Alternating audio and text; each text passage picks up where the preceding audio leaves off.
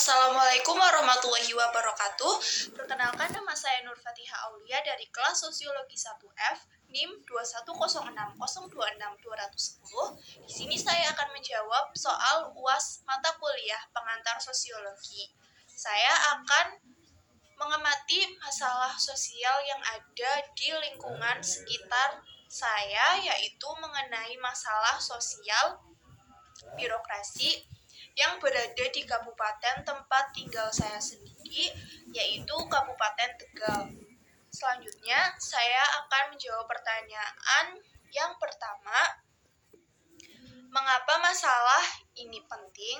Menurut saya penting, karena yang saya amati akhir-akhiran ini, masalah sistem kinerja birokrasi malah menghambat pada roda pemerintahan, yang berarti birokrasi tersebut bisa saja menyimpang dari tujuannya, atau yang sering biasa disebut dengan red tape. Dan untuk selanjutnya, saya akan menjawab pertanyaan nomor 2, yaitu konsep atau teori sosiologi apa yang akan Anda gunakan untuk menganalisis masalah tersebut.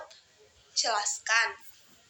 Saya akan menggunakan konsep teori sosiologi dari tokoh Max Weber, karena menurut saya dari teori konsep sosiologi Max Weber memiliki ciri-ciri birokrasi apabila sudah terlaksanakan, yaitu seperti yang pertama, adanya ketentuan tegas resmi mengenai kewenangan yang didasarkan pada peraturan-peraturan umum, yaitu mengenai ketentuan-ketentuan hukum dan administrasi.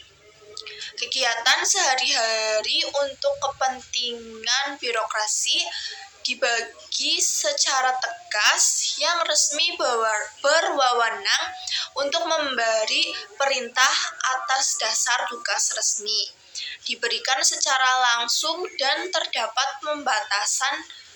pembatasan oleh peraturan-peraturan mengenai cara-cara yang bersifat paksaan, yang berupa paksaan fisik, keagamaan, atau yang lainnya, yang boleh dipergunakan oleh para petugas, lalu melalui peraturan-peraturan yang sistematis disusun untuk kelangsungan pemenuhan tugas-tugas tersebut, dan dilaksanakan pelaksanaan hak-hak hanya kepada orang-orang yang memenuhi persyaratan umum saja yang dapat dipekerjakan.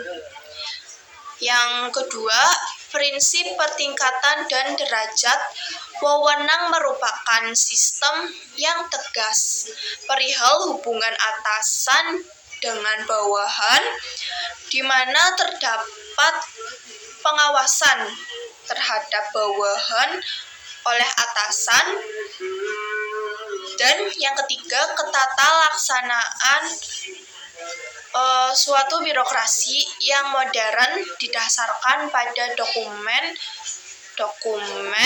tertulis disusun dan dipelihara aslinya maupun salinannya. Yang keempat, pelaksanaan dalam birokrasi diperlukan keahlian dan pelatihan dalam bidang-bidang tertentu. Selanjutnya, yang kelima, bila birokrasi telah berkembang dengan penuh, maka kegiatan-kegiatan meminta kemampuan bekerja yang maksimal dan pelaksanaannya terlepas dari kenyataan bahwa bekerja pada organisasi tersebut secara tegas dibatasi. Yang keenam, pelaksanaan birokrasi didasarkan pada ketentuan-ketentuan umum yang bersifat langgeng atau kurang langgeng, sempurna atau tidak sempurna. Semuanya dapat dipelajari. Menurut teori Max Weber, birokrasi juga mencakup 5 unsur, yaitu organisasi, pengarahan tenaga, sifat yang teratur, bersifat terus-menerus, dan mempunyai tujuan. Dalam birokrasi perlu adanya disiplin kerja, yaitu ketaatan untuk menjalankan pekerjaan sebagaimana yang telah ditentukan. Apabila suatu birokrasi telah mempunyai tujuannya sesuai dengan pendapat yang menurut Max Weber, birokrasi merupakan suatu organisasi di dalam masyarakat, dan karena itu masalah birokrasi tidak boleh menyimpang dari dasar-dasar kehidupan masyarakat di mana organisasi tersebut berada. Dalam suatu organisasi yang baik, terlepas dari peranan formal yang mereka punyai, apabila manusia sadar akan kedudukannya, maka dia akan berusaha untuk menjadi roda seluruh mesin. Gejala tersebut disebabkan manusia terlalu mendambakan suatu tata tertib, sehingga apabila tata tertib tidak ada, maka dia akan kehilangan pegangannya. Maka tugas kita semua adalah untuk membebaskan manusia dari ikatan yang terlalu ketat. Yang selanjutnya, saya akan menjawab pertanyaan nomor 3, yaitu metode A, bagaimana cara Anda memperoleh informasi. Saya memperoleh informasi tersebut dari informasi masalah sosial ini dari akun media sosial berita yang beredar di Kabupaten Tegal. Lalu, yang B, apa jenis orientase penelitian yang Anda gunakan? Jelaskan. Saya akan menggunakan orientasi penelitian saya dengan metode penelitian kualitatif, karena penelitian ini dapat mengungkap, menguraikan, serta memahami fenomena yang terjadi pada latar dan objek penelitian. Dalam hal ini, perilaku tersebut yaitu birokrasi. Aktivitas penelitian ini yang saya lakukan melalui serangkaian proposisi. Penelitian ini juga mengeksplorasi dari suatu sistem yang terbatas secara mendetail. Sedangkan menelaah penelitian ini terfokus pada fenomena perilaku birokrasi pemerintah daerah Tegal yang memberikan pelayanan perizinan kepada masyarakat sehari-harinya di kantor pelayanan perizinan terpadu Kabupaten Tegal yang bersangkutan dengan pemerintah. Dalam penelitian ini juga menyangkut perilaku individu, perilaku kelompok, serta struktur organisasi yang menyebabkan pelayanan perizinan belum baik. Melalui fokus penelitian yang saya buat ini tentang perilaku birokrasi pemerintah dalam pelayanan perizinan Kabupaten Tegal, informan yang berkaitan dengan fokus penelitian tersebut adalah analisa mengurus sendiri pelayanan publik bidang perizinan yang ada di Kabupaten Tegal. Selanjutnya, untuk meningkatkan pelayanan masyarakat di bidang perizinan, maka ditetapkan pedoman organisasi dan tata kerja pelayanan perizinan terpadu daerah Kabupaten Tegal berdasarkan Peraturan Menteri Dalam Negeri Nomor 20 tahun 2008 bertujuan untuk menyelenggarakan kegiatan perizinan yang proses pengelolaannya mulai dari tahap permohonan sampai tahap terbitnya dokumen dilakukan secara terpadu dalam satu pintu dan satu tempat dalam upaya menjamin keterpaduan pelayanan perizinan secara berdaya guna untuk berhasil. Maka pemerintah Kabupaten Tegal telah mengeluarkan kebijakan yang tertuang dalam Peraturan Daerah Nomor 10 tahun 2009 tentang organisasi dan tata kerja kantor pelayanan perizinan terpadu satu pintu yang bertujuan untuk penyederhanaan pelayanan dari segi waktu prosedur dan biaya pemberian izin yang dilakukan secara terpadu dalam satu pintu untuk lebih mempertegas komitmen terhadap pelayanan. Maka ditetapkan visi organisasi yaitu terwujudnya pelayanan publik yang profesional dan berkualitas di bidang perizinan dan non-perizinan. Selanjutnya, saya akan menjawab pertanyaan soal nomor 4, analisis kasus. A. Jelaskan permasalahan yang Anda amati. Saya akan menjelaskan masalah sosial birokrasi yang ada di Kabupaten Tegal ini, yaitu pemerintah daerah mengamanatkan bahwa daerah memiliki kewenangan membuat kebijakan daerah untuk memberi pelayanan, peningkatan peran serta prakarsa dan pemberdayaan masyarakat yang bertujuan pada peningkatan kesejahteraan.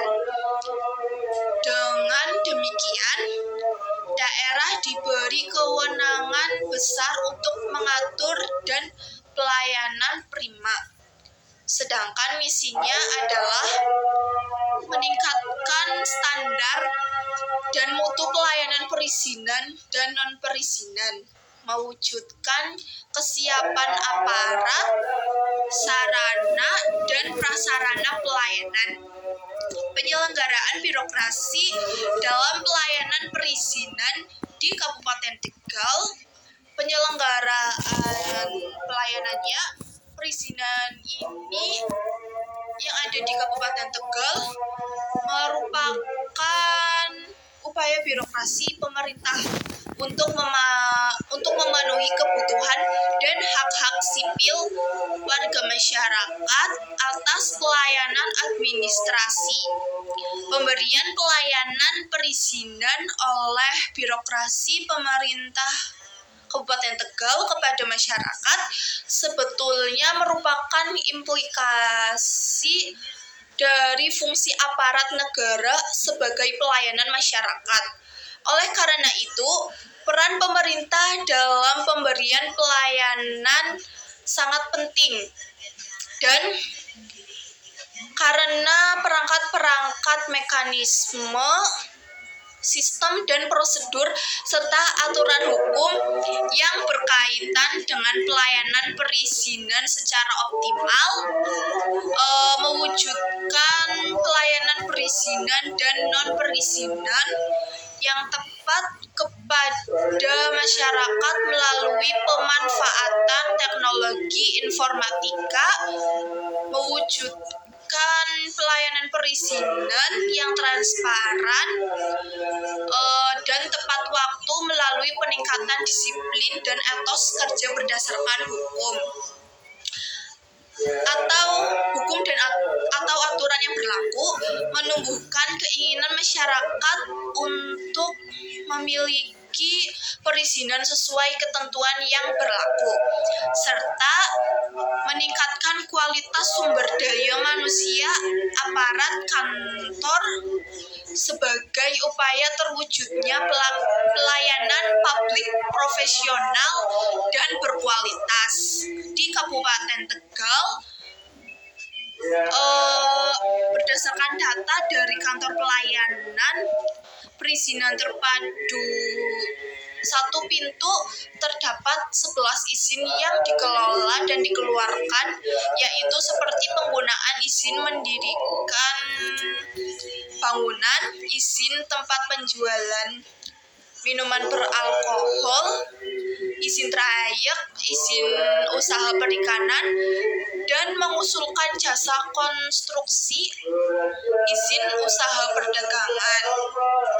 Dan di samping itu, petugas yang mengelola perizinan sebanyak 11 orang ditambah dengan tim teknis dari instansi terkait. Namun demikian, fakta yang ada menunjukkan bahwa penyelenggaraan pelayanan perizinan oleh birokrasi yang ada di Kabupaten Tegal belumlah sebagaimana yang diharapkan masyarakat. Banyak keluhan yang terlontar dari masyarakat, oleh karenanya masih banyak kekurangan yang terjadi dalam pemberian pelayanan perizinan, baik yang berkaitan dengan prosedur, cara pelayanannya, waktu penyesuaian pekerjaan, keberadaan pegawai yang kesemuanya berkaitan dengan pola kerja dan perilaku yang ditunjukkan oleh pegawai itu sendiri ketika melayani masyarakat, seperti sikap yang ditunjukkan oleh pegawai, kemampuan dalam penyelesaian pekerjaan, struktur organisasi yang mengulur, dan menata pola kerja pegawai. Demikian pula halnya dengan kebijakan pelayanan perizinan belum dapat mengakomodir berbagai kepentingan dan kebutuhan masyarakat. Dapat diakui bahwa kinerja pelayanan perizinan belum baik karena perilaku birokrasi pemerintah Kabupaten Tegal yang di dalamnya menyangkut perilaku individu, perilaku kelompok, dan struktur organisasi. Yang B, jelaskan analisis Anda terhadap kasus tersebut menggunakan teori sosiologi. Menurut saya, menurut analisis saya, dengan disertai materi teori dari tokoh sosiologi Max Weber, tipe kasus masalah birokrasi yang ada di Kabupaten Tegal tersebut mungkin bisa segera teratasi dengan cara yang pertama, melalui prinsip pembagian kerja, kegiatan-kegiatan reguler yang diperlukan untuk mencapai tujuan organisasi dibagi dalam cara-cara tertentu sebagai tugas jabatan. Dengan adanya prinsip pembagian kerja yang jelas, pelaksanaan pekerjaan dilakukan oleh tenaga spesialisasi dalam setiap jabatan, sehingga pekerjaan tersebut dapat dilaksanakan dengan tanggung jawab penuh dan efektif. Yang kedua, melalui struktur hierarkis. Pengorganisasian jabatan-jabatan mengikuti prinsip-prinsip hierarkis, yaitu jabatan yang lebih rendah berada di bawah pengawasan atau pimpinan dari jabatan yang lebih atas. Pejabat yang rendah kedudukannya harus mempertanggungjawabkan setiap keputusannya kepada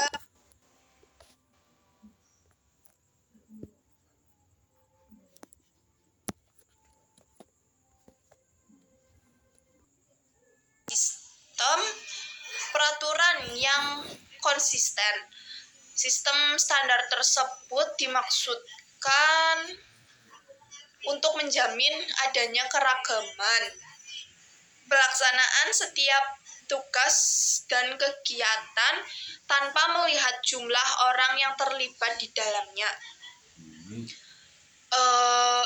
Yang keempat, melalui prinsip netral, yaitu tidak memihak, yaitu yang ideal dalam suatu birokrasi melaksanakan kewajiban dalam semangat formalistik impersonality atau formal non-pribadi, artinya tanpa perasaan simpati atau tidak simpati. Dalam prinsip ini, seorang pejabat dalam menjalankan tugas jabatannya terlepas dari pertimbangan yang bersifat pribadi dengan menghilangkan pertimbangan yang bersifat pribadi dalam urusan jabatan, berarti suatu kondisi untuk sikap tidak bisa saling memihak satu sama lain. Yang kelima, melalui penempatan didasarkan atas karir penempatan kerja di dalam organisasi birokrasi, didasarkan pada kualifikasi teknis dan dilindungi terhadap pemberhentian sewenang-wenang. Dalam organisasi birokrasi, penempatan kerja seorang pegawai didasarkan atas karir. Ada sistem promosi biasanya atas dasar senioritas atau prestasi atau kedua-duanya. Kebijakan kepegawaian demikian dimaksudkan untuk meningkatkan loyalitas kepada organisasi dan tumbuhnya spirit atau jiwa di antara para anggotanya. Selanjutnya, saya akan menjawab pertanyaan soal nomor 5, yaitu mengenai simpulan. A. Apa kesimpulan atau pendapat Anda terhadap kasus yang diulas? Terus yang B, apa saran Anda untuk persoalan tersebut? Kesimpulan menurut pendapat saya terhadap kasus birokrasi yang diulas di atas, diulas tadi, yaitu perilaku birokrasi pemerintah Kabupaten Tegal dalam pelayanan perizinan, itu menunjukkan realitas bahwa itu belum baik. Beberapa faktor yang menyebabkan perilaku birokrasi pemerintah dalam pelayanan perizinan sehingga pelayanan belum baik, antara lain melalui faktor perilaku individu, perilaku kelompok, serta struktur organisasi. Itu menjadi kurang baik.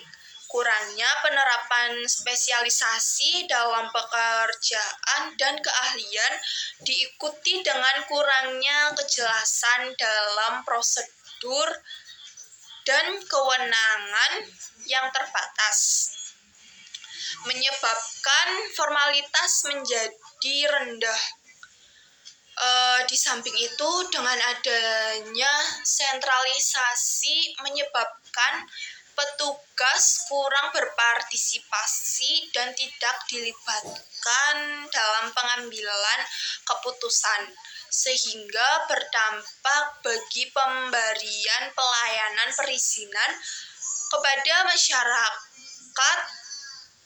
Dan saran dari saya mengenai persoalan birokrasi yang ada di Kabupaten Tegal saya ini, sebaiknya perlu yang pertama dilakukan perubahan dalam aspek perilaku birokrasi pemerintah agar pelayanan perizinan menjadi lebih baik. Lalu yang kedua, yaitu perubahan mendasar yang perlu diperbaiki adalah aspek individu yang menyangkut kemampuan, sikap, serta serta motivasi. Yang ketiga, perlu adanya perubahan struktur organisasi dalam hal penerapan spesialisasi, formalisasi, dan sentralisasi. Yang keempat, perlu adanya kebijakan pemerintah daerah untuk menyediakan insentif di luar gaji dan TKD. Yang kelima, perlu adanya pemberian penghargaan atas prestasi yang dicapai dalam bekerja. Sekian dari saya untuk menjawab pertanyaan soal-soal UAS mata kuliah pengantar sosiologi. Kurang lebihnya mohon maaf. Wassalamualaikum warahmatullahi wabarakatuh.